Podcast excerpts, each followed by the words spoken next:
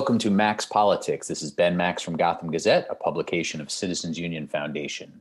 Thanks for tuning in here. We're recording this on Wednesday, November 17th, 2021. We're a little over two weeks after Election Day in this monumentous New York City election year, the first wide open election cycle in eight years. And we've seen a lot of change and a lot to look forward to as we see the new class of city government coming into office in January. We're continuing here on the show to break down the results and to look ahead. And even as Mayor elect Eric Adams has rightly been the main focus of lots of attention as we track the transition period and look ahead to the next city government, there's a lot of other major themes and things to watch for here, a lot at play. Those include, of course, the final weeks of the de Blasio administration and this city council class and other elected officials in city government in their current positions. A lot going on, a big rush to pass things, to announce things, to debate things, and so on. We're, of course, starting to really look at the de Blasio legacy after his eight years as mayor. And then, along with the mayor elect, there's all of the new and returning members of the next city government and what that will look like and what their priorities will be. Uh, a lot of interesting dynamics then. Some uh, people moving on to higher office or a different office, transition period for officials like Comptroller elect Brad Lander and many new borough presidents and city council members and others. And then that, of course, ties in with the big developing race to be the next speaker of the city council, an immensely powerful position that is elected by the members of the council. 51 city council members will vote in January for the next speaker, and that person will be basically the second most powerful elected official in city government, though chosen as the leader of the legislative body by the members of the legislative body. Get back to that in just one second. We're, of course, also watching the developing 2022 state and federal elections. The June primaries for those are very close. So we've seen people jumping into races, the races for governor and attorney general and more. Uh, my guest last week fits basically all of those themes. That was public advocate Jumaane Williams. Find that conversation at Max Politics, wherever you get your podcast or at the Gotham Gazette website. Jumaane Williams was just reelected as public advocate, but then just after speaking with me last week, uh, on Monday of this week, he formally announced his plans to enter uh, to and his entrance into the governor's race and the primary that will happen in June. So now he's running statewide again there, along with Governor Kathy Hochul, Attorney General Letitia James, and we'll see who else jumps into that race. So do find my conversation with Jumaane Williams from last week. It was a very interesting discussion as he was right on the verge of announcing his run for governor. My guest this week also hits on a couple of those themes. I'm happy today to be joined by Gail Brewer, who is the Manhattan Borough President, of course, and was just elected to go back to the City Council, where she was previous to becoming Manhattan Borough President. A lot to talk about here with Gail Brewer, who is also seeking to become that next Speaker of the City Council. So, my conversation with the Manhattan Borough President and City Council member elect Gail Brewer in just one moment. Before we get to that, please do check out our latest reporting at gothamgazette.com. We've had a lot of interesting pieces from our team there in recent weeks, looking at the results of the election and what's ahead, a variety of pieces on policy and politics, and so much more, of course. And if you've missed any of the recent episodes of this podcast, Max Politics, find them wherever you get podcasts or the Gotham Gazette website. In addition to the conversation with Jumaane Williams that I just mentioned. I've been having a wide variety of discussions with elected officials, candidates, journalists, experts, advocates, and more people focused at the state level, city level, uh, a variety of great guests. So please do check out all those conversations, any which that you are interested in. This conversation here with Gail Brewer today uh, comes as part of a series where I'm trying to talk with each of the candidates for city council speaker in some depth about their government work and about what their pitch is to become the next speaker of the city council. So in recent weeks, I've had a few of these conversations already with speaker candidates and hopefully others coming up. All right, enough introduction from me. Borough President, City Council Member elect Gail Brewer, how are you? I'm well, thank you. I appreciate always talking to you, Ben Max. All right, it's good to good to have you here. Thanks for bearing with me on my introduction there. Um, all right, your borough presidency, almost eight years, coming to a close here. Uh, you have a lot on your agenda that we'll we'll get to in a second. But as you're looking at this tenure, uh, you know, how are you reflecting on it? What are you most proud of? Uh, let's start there. What are you most proud of from your from your tenure here as borough president of Manhattan over almost eight years? Well, I think most people know that the borough president is what you make of it. I was obviously around in 1989 when the change took place to the charter. And at that time, uh, the borough presidents went from being a member of the old Board of Estimate to having uh, a role in land use, but not the final, and a role in the budget, but not the final. And they have to make of it what you wish. The borough president under the charter has a role in the land use process, um, appoints, in my case, about a thousand people to local boards, including community boards. You know, obviously uh, allocates funding for capital projects like others do, and can introduce legislation with a council member. So given those charter aspects, I'm very proud of the land use. We've done over 200 ULURPs, which is, I think, more than the rest of the boroughs combined. Mm-hmm. Obviously, the big ones you hear about. Um, East Midtown was successful. We worked on Inwood. We worked on East Harlem. We participated and led the Garment Center, South Street Seaport, Soho NoHo, um, a real effort towards those uh, faith-based that are under development um, challenges, all the churches and synagogues and mosques, what to do about them. Um, we also had a discussion about construction safety. We've had many, many sort of ULURP related discussions as well as pre-planning discussions. So you don't end up with a ULURP that is starting at the bell of the City Planning Commission. So I would say very proud of the work we've done on planning. Hmm, Se- interesting. se- Interesting. Yeah, um, ahead. And then second, community boards and others, there's, we got going this solid waste advisory board known as SWAB, which had been uh, languishing. I think we got started before any other borough.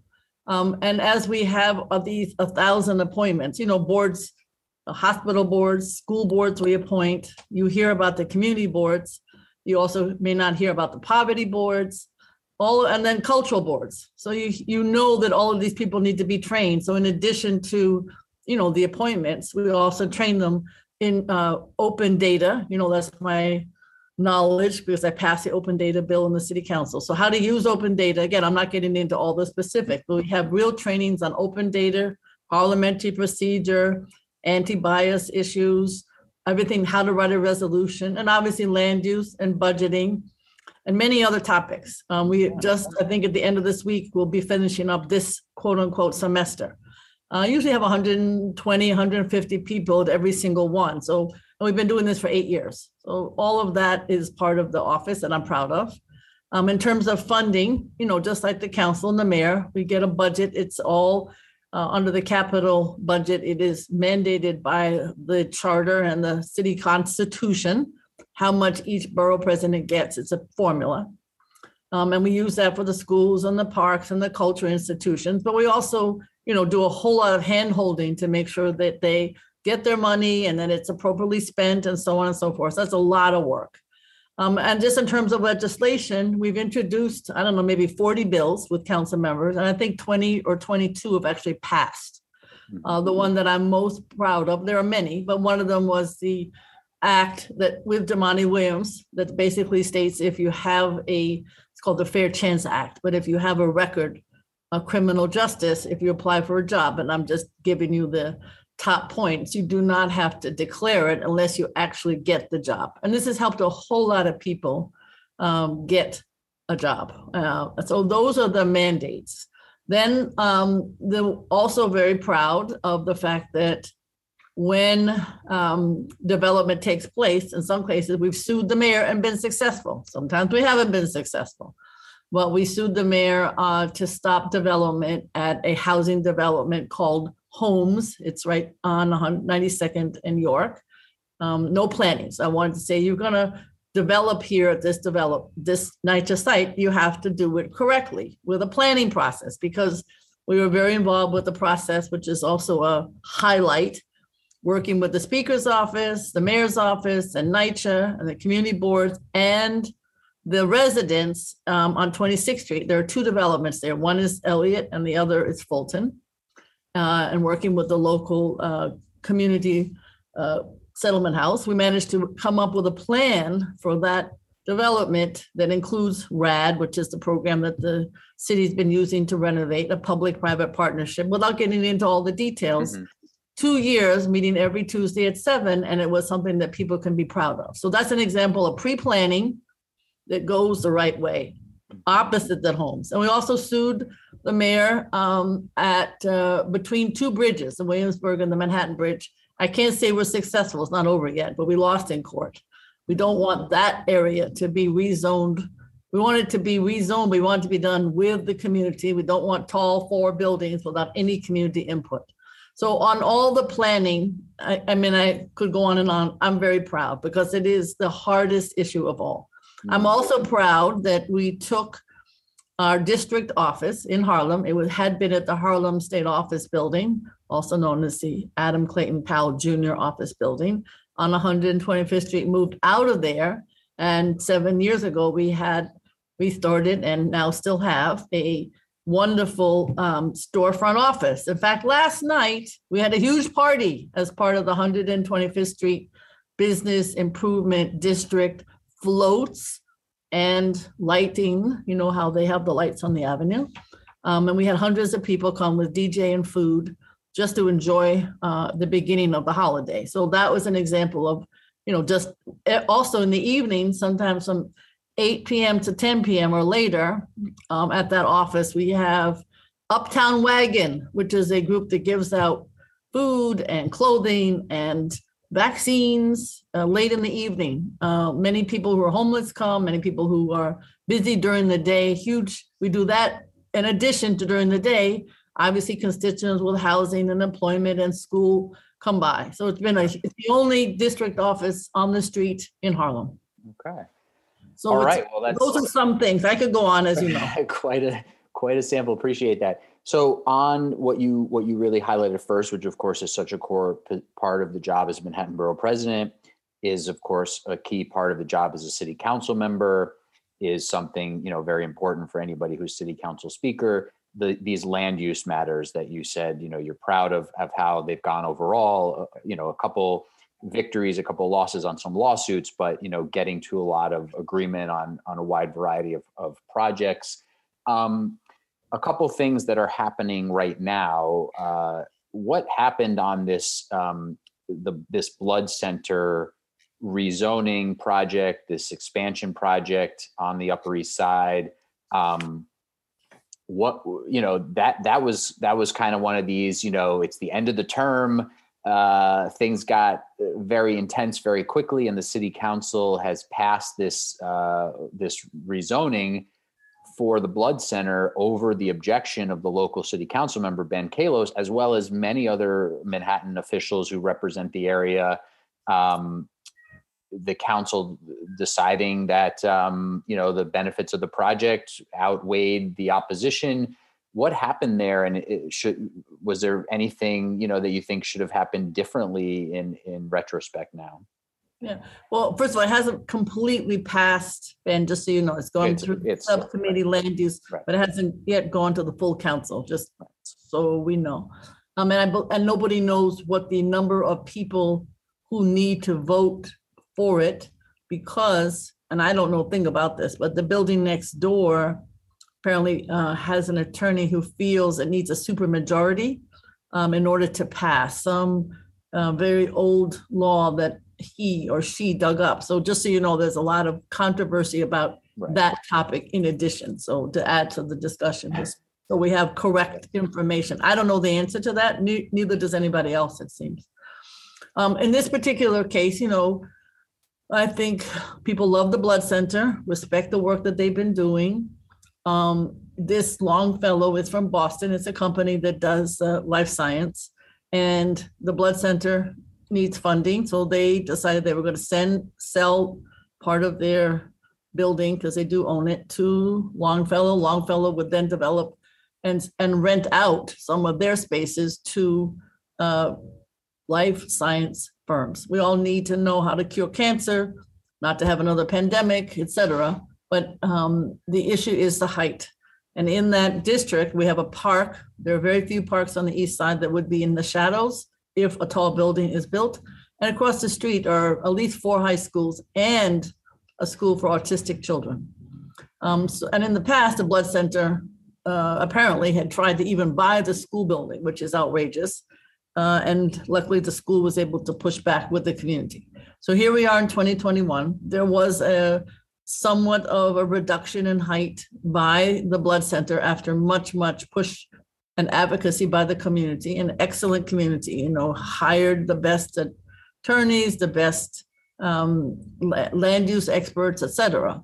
Um, so now the building is at 210 or 218 plus the mechanicals. And little do I know about life science, but life science labs, they're called wet labs, need a ton of, I call it air conditioning, mechanicals, HVAC, whatever the correct term is. So they have a lot more mechanicals than you and I would have in a multi uh, family residential building. And that's what's driving the height up to 233 feet. Um, so the challenge is now, you know, I, I have to I have great respect for Ben Kallos. He has a wonderful editorial in the uh, today's Daily News on this topic. But um, I think I don't know how to else after so many meetings, hundreds and hundreds of them, to get the height down because um, a little bit obviously the city under this negotiation will be as mandated and the city council will I assume mandate that a certain amount of money go to the park and a certain amount of money go to the school. Hopefully the school, I worry about the school because I know what it's like to be near a building under construction and still try to teach and it's hard generally, and with autistic children, it's even more disruptive. So that is a huge issue. So, um, so is the final is the final question mark here? Whatever might happen in in this sort of um, use of the of the possible charter situation, any legal proceedings, but in your mind, other than that, there's there's still the opportunity, you think, for a final negotiation of a height change. I don't know that there is. I tried with everything I could. Um, I couldn't get the height down from this 233 feet. Um, I, I don't know how else to do it. There's a whole issue about the height for a lab, which is different than the height that you and I have in our apartment buildings. zoom out though for us here in terms of the bigger picture around this. This is obviously a fairly unique, you know, this is not a, a big apartment tower that is almost always, you know, the most controversial or the most, you know, typical um, to stir up you know this type of thing or a neighborhood rezoning. This is a very particular type of, of project but zooming out to sort of the process here and city council consensus and the local member you know member deference where the city council usually defers to the local council member on matters of development in a in a land use approval process what broke down here or what went right or what what's your assessment of this of this process in terms of of how it went here that uh, I should have more carefully, you know, explained what was happening. That that it looks like the council wants to override the local member and pass this through not just the committees, but of course the full council. And we we'll have to see what happens in the coming, you know, days and weeks. But what's your assessment process wise of either what went wrong or what went right here? It's not the first time. I think uh, David Yassky, uh, when he was a council member in Brooklyn and there was a rezoning, uh, in addition, he too had um, the city council vote differently than his um, suggestion. So, and I was very rare. I was there, so I, I know what that was. Um, I think in this particular case, the city council members are very keen to support the blood center. Um, they, I think incorrectly, this is upsetting to me, think that the folks, they don't know the east side. They think everybody's wealthy on the east side. That is absolutely unequivocally not true. And I think that they, um, you know, they feel that there has been a negotiation that the hundred-ish feet that has been, um, that the building has been lowered is sufficient. People feel that the life sciences are part of the need, um, I don't need to explain why, and that it's, that they are located in a corridor where life sciences can be shared, because obviously you're in what I call bedpan alley, but it's also got a lot of hospitals. Um, you know, there are other life science locations. There's one that we've been working on at 126th Street in St. Nicholas. And obviously you hear about other ones um, in East Harlem too. So there are other locations that it could go. I think this is more the blood center feels they need the revenue in order to continue doing the work that they do. It's a very complicated situation, Ben. That's the best I can do to analyze what's going on. The Soho NoHo uh, rezoning is coming to a head as well. What's your sort of assessment of where that's at and where where we're heading on on that one? That's another big one that's taken up a lot of your time and attention over the last uh, many many months. Um, what, where is that heading, and how are you feeling about how that's coming towards a resolution? That's a real. That's a big, much bigger in terms of scope than the blood center. Right. And I have to say that I think the city's plan is not a good one. It's, you know, I'd like to have affordable housing at Soho NoHo. And I'd like to have some way of doing that. Um, and, and, you know, we could play with the retail issues that need to be addressed and the quality of life issues that need to be addressed. I can't find anybody who feels that this is a great plan. The people who support, um, there are few, but the people who advocate such a rezoning, meaning affordable housing, MIH, meaning um, both re, both uh, um, market and low income, they don't like the plan. They don't like it because the plan right now, no matter how much is tweaked, seems to favor commercial building and not residential. We're all about residential. And interestingly enough, some of the new buildings that are being built now in Soho NoHo are commercial. So what are we doing? Just enhancing them? So the issue of how do you make sure this is a residential plan? How do you make sure it's truly affordable? How do you try to keep it within the contextual of Soho NoHo? How do you deal with the uh, those who would like to see more mom and pop retail, but make it easier for those who are not going to be, who might be some of the national chains. You don't have to go through a process all the time, but still have some say over it. Um, I have to say, people who live there, who I will not name, but you know them, they're well household names in our city, um, don't like the plan. I mean, I go to every meeting, dinner, forum, as you know, and people shockingly, to my surprise, have come up to me who support every development and they don't like this plan. So the question is, there have been some phenomenal architects and planners who live in Soho, work in Soho, NoHo, and who have come up with some good ideas. So why in the world is the city not listening to them?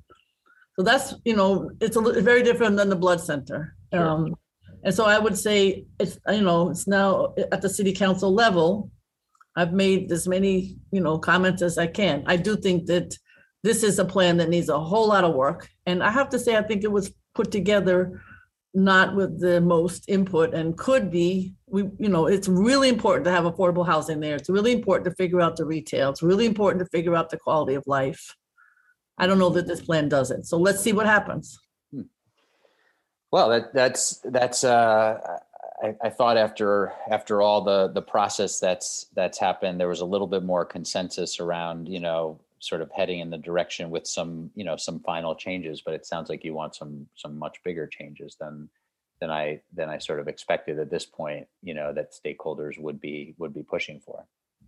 Let's see what happens. Mm-hmm. I, you know I, I i have a process but i'm not the final say as you know. Sure sure let me ask you about this point you bring up about context, because that's obviously, you know, that's part of the blood center discussion. That's part of so many discussions around development and rezonings and whatever it might be.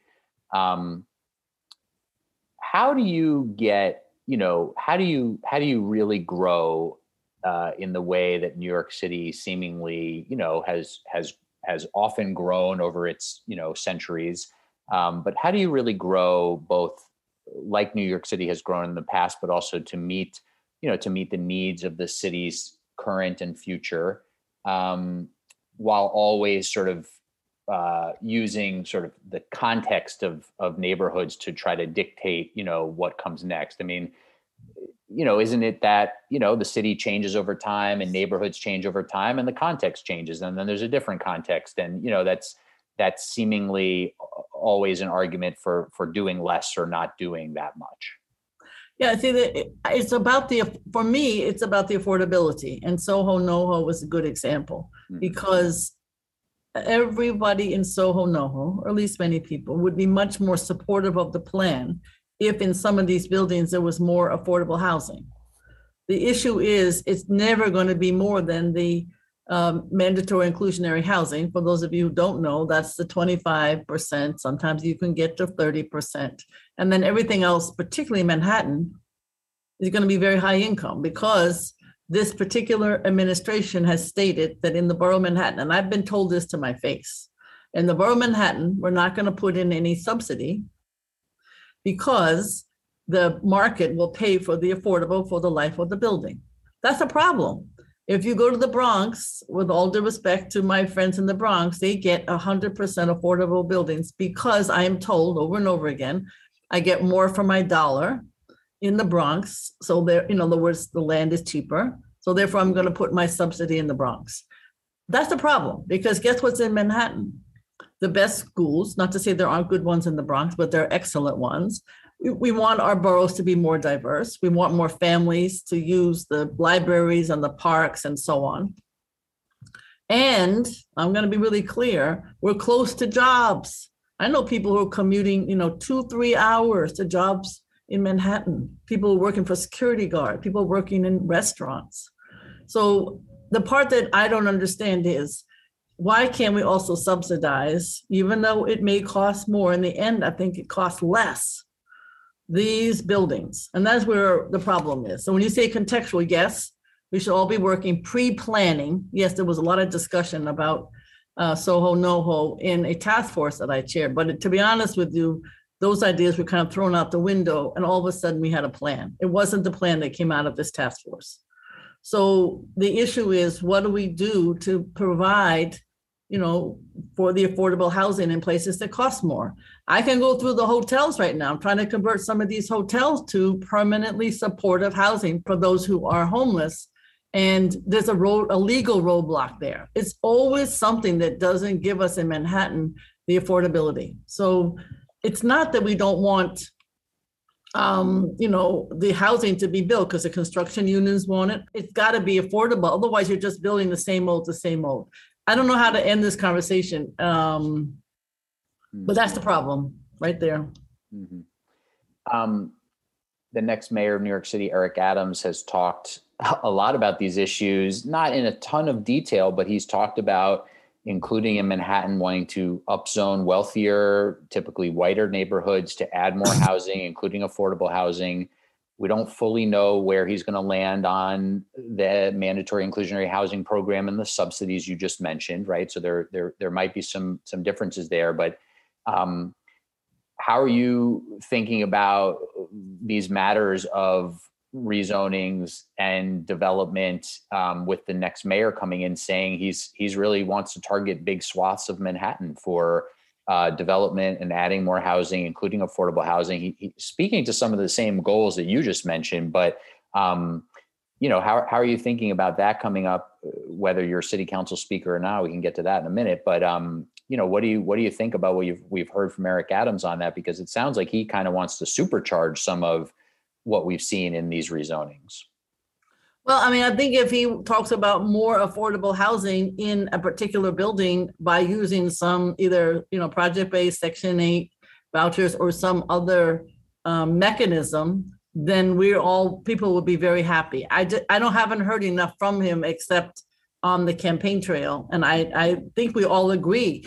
I certainly want more affordable housing. You, in so many places, it's an as of right. That's another whole discussion. And you end up with, um, yes, we are growing as a city. I totally agree. We need more housing, but we also need to make sure that it's affordable to people who live here. And let's hope that we have a coming together to try to figure out how to do that. That's that is the crutch of the matter, and perhaps the number one crisis um, in our city. So we have to work to figure out if there is some subsidy that's possible. You can't really take. I wish you could. I've been talking about this forever. Some of the subsidies that go into the homeless housing, because it's city, state, and federal. There's a lot of state money there, a lot of federal money in there. Mhm. People always say, why can't you use that for permanent housing? It's mostly, particularly on the state and federal level, used for quote unquote temporary housing, which is not helpful because it doesn't move it towards the um, permanent housing. So there's people, my hero in all of this is Felice Michetti. She was the uh, commissioner of HPD um, over a couple of mayors, and then she was at Starrett. She's now retired. She knows how to do this. So we need people like a Felice Michetti to work with us to figure out how to do this. Okay. Um, housing development, we, there's so many other ways in which people are continuing to rethink uh, use of public space, uh, transit, busways, bike lanes, outdoor dining, uh, open streets. Um, as you look ahead to the next administration, going back to the city council, your final weeks as borough president, how are you thinking? You know, I didn't even mention the sort of ideas and shifting around, making sure there's more sort of loading and delivery zones because the, of this huge increase in you know people ordering everything to come to their apartments. Uh, trash containerization, so many things that have been either slowly moving or people want to move more quickly or have moved you know a lot in the last few months or year. Um, how are you thinking about this?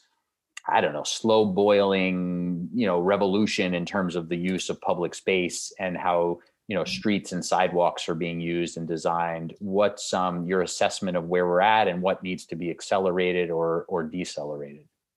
I would say three words: public realm czar.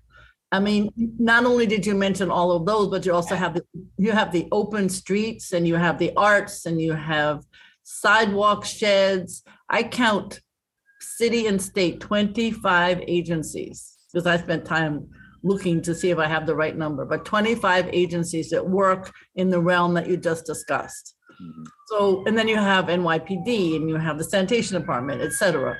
Um, and in Times Square, you have the painted ladies and, you know, you have the costume character. So all of that is somebody has to coordinate. I have an example. Um, in Harlem, there's a fabulous church that's been there for many, many years. Um, it's a Black community. And with all due respect to the DOT, and I love bike lanes, but without appropriate, there may have been some contact, but without appropriate input, DOT has put a two way bike lane in front of the church. So that means challenges to the weddings, challenges to the burials, challenges to the Access-A-Ride, etc. So that's an example of nobody paying attention. That would be another agency, by the way, um, paying attention to uh, public realm issues. I think it's really exciting the open restaurants. I know not everybody loves them, but I love them. I love the bike lanes. We need more bus lanes, etc. But it's it's pretty much what you just described, and I don't really know. You have to call many agencies to get anything accomplished. That has to stop. So the answer to your question is public realm czar. Somebody has to work with all these different agencies. Well, we're supposed to get this um, streets master plan at some point here, so that seems like you know a key piece of the puzzle. But but any of those things that I mentioned, you just mentioned a few of them that you're supportive of. Anything that I mentioned that you um, you know really want to see accelerated, like the trash containerization pilot that you know has been very late in coming as far as I can tell, and it, you know is slow moving now, but you know it, at least it's it's moving. Um, uh, the busways, anything you think you know really is due for a real shot in the arm under the next administration, and once we get this streets master plan, and if there is a public realm czar that you're talking about, anything you want to see really, um, you know, sort of put on steroids in this in this um, yeah, in this I mean, realm yeah, trash because the rats. I mean, eh, I don't know how many complaints others get, but I'm swamped with rat complaints. And rats come with the garbage. They also come because we had a certain kind of weather pattern, which apparently rats like. So containerization um, has to look like something that people want to walk by. Open restaurants are great. Who's actually figuring out about the trash that surrounds them? Um, we need more pickup of the trash. Uh, I could talk about many avenues that need that, even with this clean team, need a lot of. So yes, I would say trash is one of those issues that needs immediate focus. I think also, um, I know the other day when I was coming down an avenue that was literally four deep because you had 18 wheelers on both sides doing deliveries. You had a bike lane. Um, you had um, uh, just regular old parking, and you had all the you know, people doing um, construction in the area. It was havoc. So there's a lot of discussion. And again, public realm czar, uh, should we have areas that are just for pickup and drop off for the 18 wheelers and the construction people? How do you deal with parking that isn't available? People are very upset about that. How is congestion pricing going to fit into all of this? The list is endless. Uh-huh. And I have no idea where, to, I mean, I can tell you, you'd have to sit down immediately with people who are expert in this field and to come up with some kind of strategy. I'd love to see Yeah. this master plan, but I'm more interested in implementation and how is it going to work? Yeah, huge, huge challenges for the next mayor and other city officials here. All right, um, I have a list of a hundred more topics to get to with you, but I have to now narrow it down because I don't want to take up too much more of your time. But um, let me let me come back to a few other sort of issue topics in a minute. But you are seeking to become Speaker of the City Council. Uh, You were running for City Council and and you know pretty coy about whether you'd be seeking Speaker. I know you had to get uh, elected first, um, and then boom, the election was over and you're in Somos and you're meeting with council members. And then now we're doing the online, you know, the Zoom forums with the council speaker candidates. So you're in the mix here. Um, what is your pitch? Forget, you know, forget the advocacy groups, forget the the labor unions and others who all, of course, are important and have, you know, pieces of the discussion here. But when you talk to people that will be your colleagues and that you're looking to vote for you for speaker in January, what is your pitch to your colleagues and your future colleagues in terms of why you should be the next speaker of the city council? Well, I'm not the best pitcher, but I will say that um, there are a lot of good ideas, green jobs, the ones that you just described. We've got to figure out, people say you shouldn't talk about units of appropriation in the budget, Gale, because nobody knows what you're talking about. But the issue is the budget categories are too large. They have to be looked at in a different fashion. How to use open data. I could, there are lots of uh, ways that I think if you have a good idea on something like the ones on the streetscapes, I'm good at implementing it only because I've done it for such a long time. We just, even in Chinatown, um, to add to your, what are you proud of? Um, I got a notice that the state would be giving out that REDC, which is a Regional Economic Development Court money. And we just hired a fundraiser grant writer and we got the 20 million for Chinatown uh, last week. The governor announced it. So I'm good at saying, okay, so what do we have to do? Okay, that's a great idea for a commercial strip. How do we actually implement it? And so that's where my pitch is. Um, I am not the person that has all the good ideas. There are tons of them out there. What are we going to do about public safety? What are we going to do about the climate issues that are facing us, et cetera? But I'm good at saying, okay, you need these three agencies, you need these three academics, you need these advocacy groups, and this one, um, don't use that person. They're no good. Mhm. And, and be able to say, this is how we can quickly take care of this low hanging fruit. And then here's a long-term project that has to be addressed. Because we only have two years. The mayor has four. We got two. So I'm saying, look at some of these low hanging fruit. Uh, let's get rid, let's address them quickly in the budget and with legislation or policy or implementation. That's what, that's where I come in. And it's not to say there aren't really good people running. It's just when you have the kind of long-term experience I have, I want government to work. And that's what, where I come in. I want, these agencies right now are very challenging. And I, I think Eric Adams understands that. He wants to change that too. I And I just going to say, you sound like Eric Adams. Mhm. I hope I'm very different than Eric Adams. Eric Adams knows that too. Um, in the sense that the members whom I have spoken to are super smart. Um, and many of them have great ideas. We all want to figure out how to make them reality. And that's what the members are interested in. They want oversight. We all want oversight. We want the council to be that oversight body. But we have to get, we want oversight and we want to get projects done. And, you know, that's where I come in. Mhm. And uh, I, I have I have to ask because you know you obviously as a prominent elected official, borough wide, you know there was talk at one point, oh, what's Gale Brewer going to do next? You know, run for city controller, run for mayor, and you've said you know multiple times, "Ah, I don't have much interest outside of Manhattan. I to do be the- but to be speaker, you have to really take a, a citywide view. Uh, Have you have you changed your thinking on that? Uh, I know, love- how- No, I love Manhattan. I love to visit other people's areas and I'll let them decide what has to happen in those areas and work with them. Uh-huh. I don't know anything about wetlands. I don't know a thing about industrial parks, etc. So I'm more than willing to work with others to figure out what needs to get done. There's some super smart people who have been elected, from what I can see, and they have good ideas. So my job is to implement them, not to know their boroughs really well.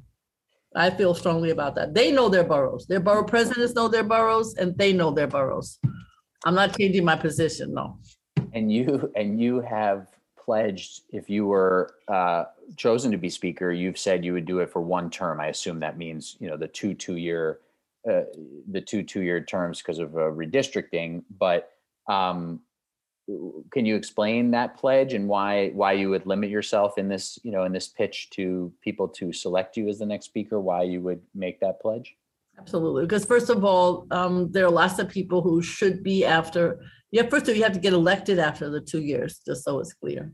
Sure. Um, but presuming people do get elected, that I would de- absolutely give it up and have somebody else who's already extremely knowledgeable be the next speaker. I have no interest in being more than four years. It's simple, simple as that. Mm-hmm. Eh, but, but why is that? I mean, why not? If you're doing a good, if you know, if you're doing a good job, if you have the position, you've, you know, you. I, I been four years this plating. That's a lot of work in four years. I'm, I don't, I'm not adverse to hard work because that's what I do. But four years is plenty of time to get something accomplished, and then somebody else can keep going. Uh-huh. Um, last couple questions. Uh, we've mentioned Eric Adams. You say you're different. Maybe you could explain a little bit about how you, you know, what you see as as some of the biggest differences between the two of you in terms of how you, you know, are thinking about the future of the city. Um, but I'm wondering, you know, if, if there's particular things um, aside from those differences, if there's particular things, you know, maybe something that you're most excited about that you've heard from him, and something you're most concerned about that you've heard from him that you, you know, are wary of. Sure. I mean, we are friends because of being borough president, coming in at the same time.